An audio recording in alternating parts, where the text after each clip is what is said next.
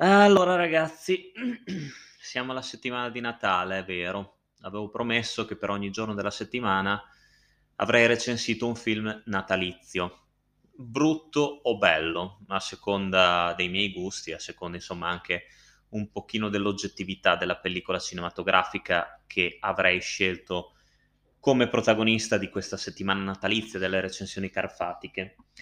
Però vi confesso che questa recensione sono stato a lungo combattuto se farlo o meno, perché qua si sta parlando di due beniamini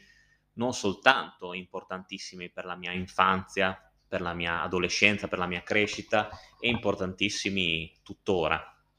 Tant'è che ho un botto di DVD loro e me li guardo e li riguardo ogni anno, senza vergognarmi, ridendo come un pazzo in determinate scene, commuovendomi in altre. E non soltanto Beniamini per la mia generazione, ma per tantissime generazioni, non soltanto per chi come me è un po' più in là con gli anni, ma anche per tanti adolescenti e tanti bambini di oggi che li hanno amati e li amano ancora, come se fossero ancora attivi, ancora, ancora qui. Terence Hill c'è ancora, certo, Bud Spencer purtroppo è già sei anni che manca. E questo ultimo loro film in coppia, questo Botte di Natale del 1994, eh, diretto da Terence Hill, è un film che, ripeto, ho eh, avuto dubbi, molti molti dubbi su recensir- se recensirlo o meno, perché purtroppo ragazzi non stiamo parlando di un bel film, c'è poco da fare. Botte di Natale eh, è un film che dopo tanto tempo, credo dopo Miami Super Cop, eh, vede protagonista ancora una volta lo storico duo, due grandi amici anche nella vita reale, una coppia collaudatissima e fantastica che ha segnato e per tanti aspetti migliorato e innovato il genere della commedia d'azione all'italiana e dello spaghetti western eh, o della comedy western se preferiti italiana. E qui appunto i due si ritrovano ancora una volta insieme, eh, credo a quasi dieci anni appunto dal loro ultimo film in coppia, appunto Miami Super Cop, e interpretano eh, due fratelli, due fratelli che la madre cerca disperatamente di riunire, entrambi i fratelli sono cacciatori d'Italia, entrambi impegnati alla caccia ad alcuni fuorilegge e tutti e due i fratelli, o almeno Moses, interpretato da Bud Spencer, odia il fratello Travis, interpretato da Terence Hill. Eh, tuttavia, grazie ad alcuni escamotage eh, furbi della madre, i due si ritroveranno a eh, collaborare insieme per la cattura di un pericoloso bandito che eh, deve anche scagionare Bud Spencer dall'essere un suo complice. Quindi, insomma, soliti equivoci, paesaggi splendidi, una atmosfera western ormai fuori moda, perché siamo nel 1994, quindi ormai il cinema italiano eh, e soprattutto il pubblico italiano non apprezzava più questo genere, ormai praticamente dimenticato. Però i paesaggi sono ancora spettacolari e Terence Hill fa il possibile per eh, portare un clima d'altri tempi in questo film. Questo film che però purtroppo appare stanco, nonostante i buoni propositi, nonostante i buoni sentimenti, nonostante alcune scene che sono state girate anche bene, se vogliamo. Una pellicola fortemente voluta dalle famiglie di entrambi i protagonisti, perché nella produzione abbiamo Giuseppe Pedersoli, figlio di eh, Bud Spencer, nel soggetto e nella sceneggiatura abbiamo Jess Hill, eh, figlio mh, mm, primogenito di Terence Hill, però purtroppo il film si trascina stancamente, la storia ha dei buchi di sceneggiatura impressionanti, veramente impressionanti, alcuni dialoghi sono veramente tirati per i capelli, ma volendo essere proprio buoni. Non mi va, sono sincero, di dire parolacce oppure di essere troppo arrabbiato con Bud Spencer e Terence Hill per questa loro ultima fatica. Si vede che volevano eh, fare ancora qualcosa insieme volevano essere ancora una coppia cinematografica, volevano ancora raccontare qualcosa eh, e lo hanno fatto in questo film natalizio, perché appunto è uscito verso la fine, verso dicembre mi sembra del 1994, con scarsissimo successo al botteghino italiano. Per fortuna la pellicola è rientrata nelle spese grazie al mercato estero.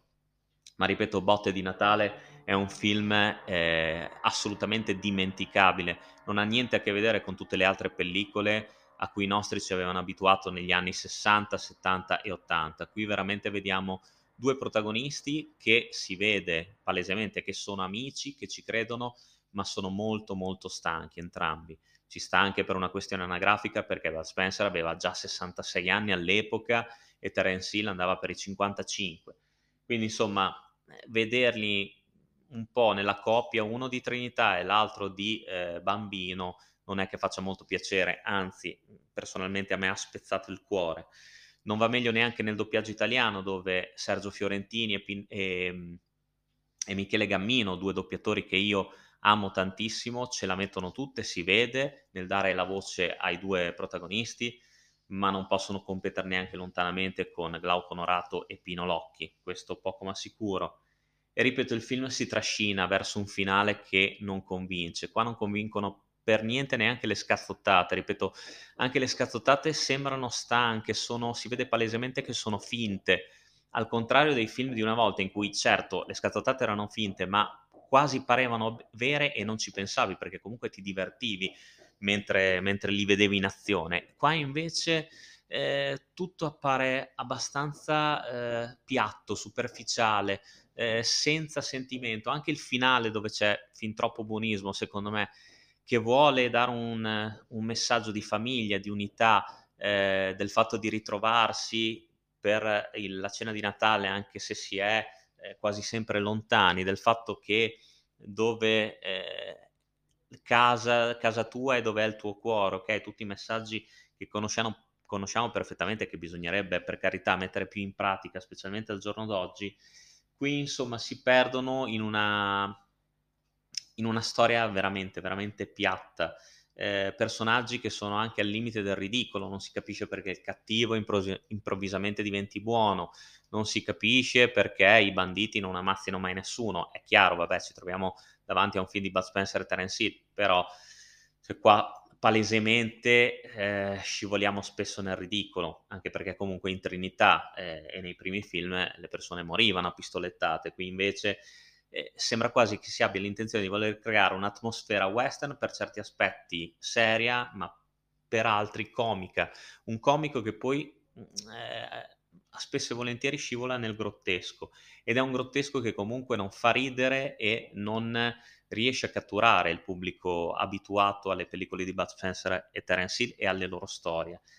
Ci provano, sono amici, si vede, eh, si vede che ne avevano voglia, ma il risultato purtroppo è quello che è. Forse il film potrebbe andare bene per i bambini più piccoli, eh, per i bambini che hanno ancora voglia di un cinema semplice, di sognare, per i bambini che ancora non si lasciano incantare da troppi effetti speciali e visivi, ma che vogliano una storia tutto sommato per quanto gravissime siano le lacune, sincera, scritta sicuramente con il cuore e portata in scena con altrettanta sincerità. È vero che questo non basta, è vero che eh, le aspettative parlo sempre per me, per un film di Bud Spencer e Terence Hill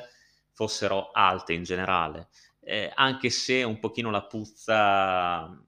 me la sentivo quando vidi la pubblicità, anche vidi i primi trailer.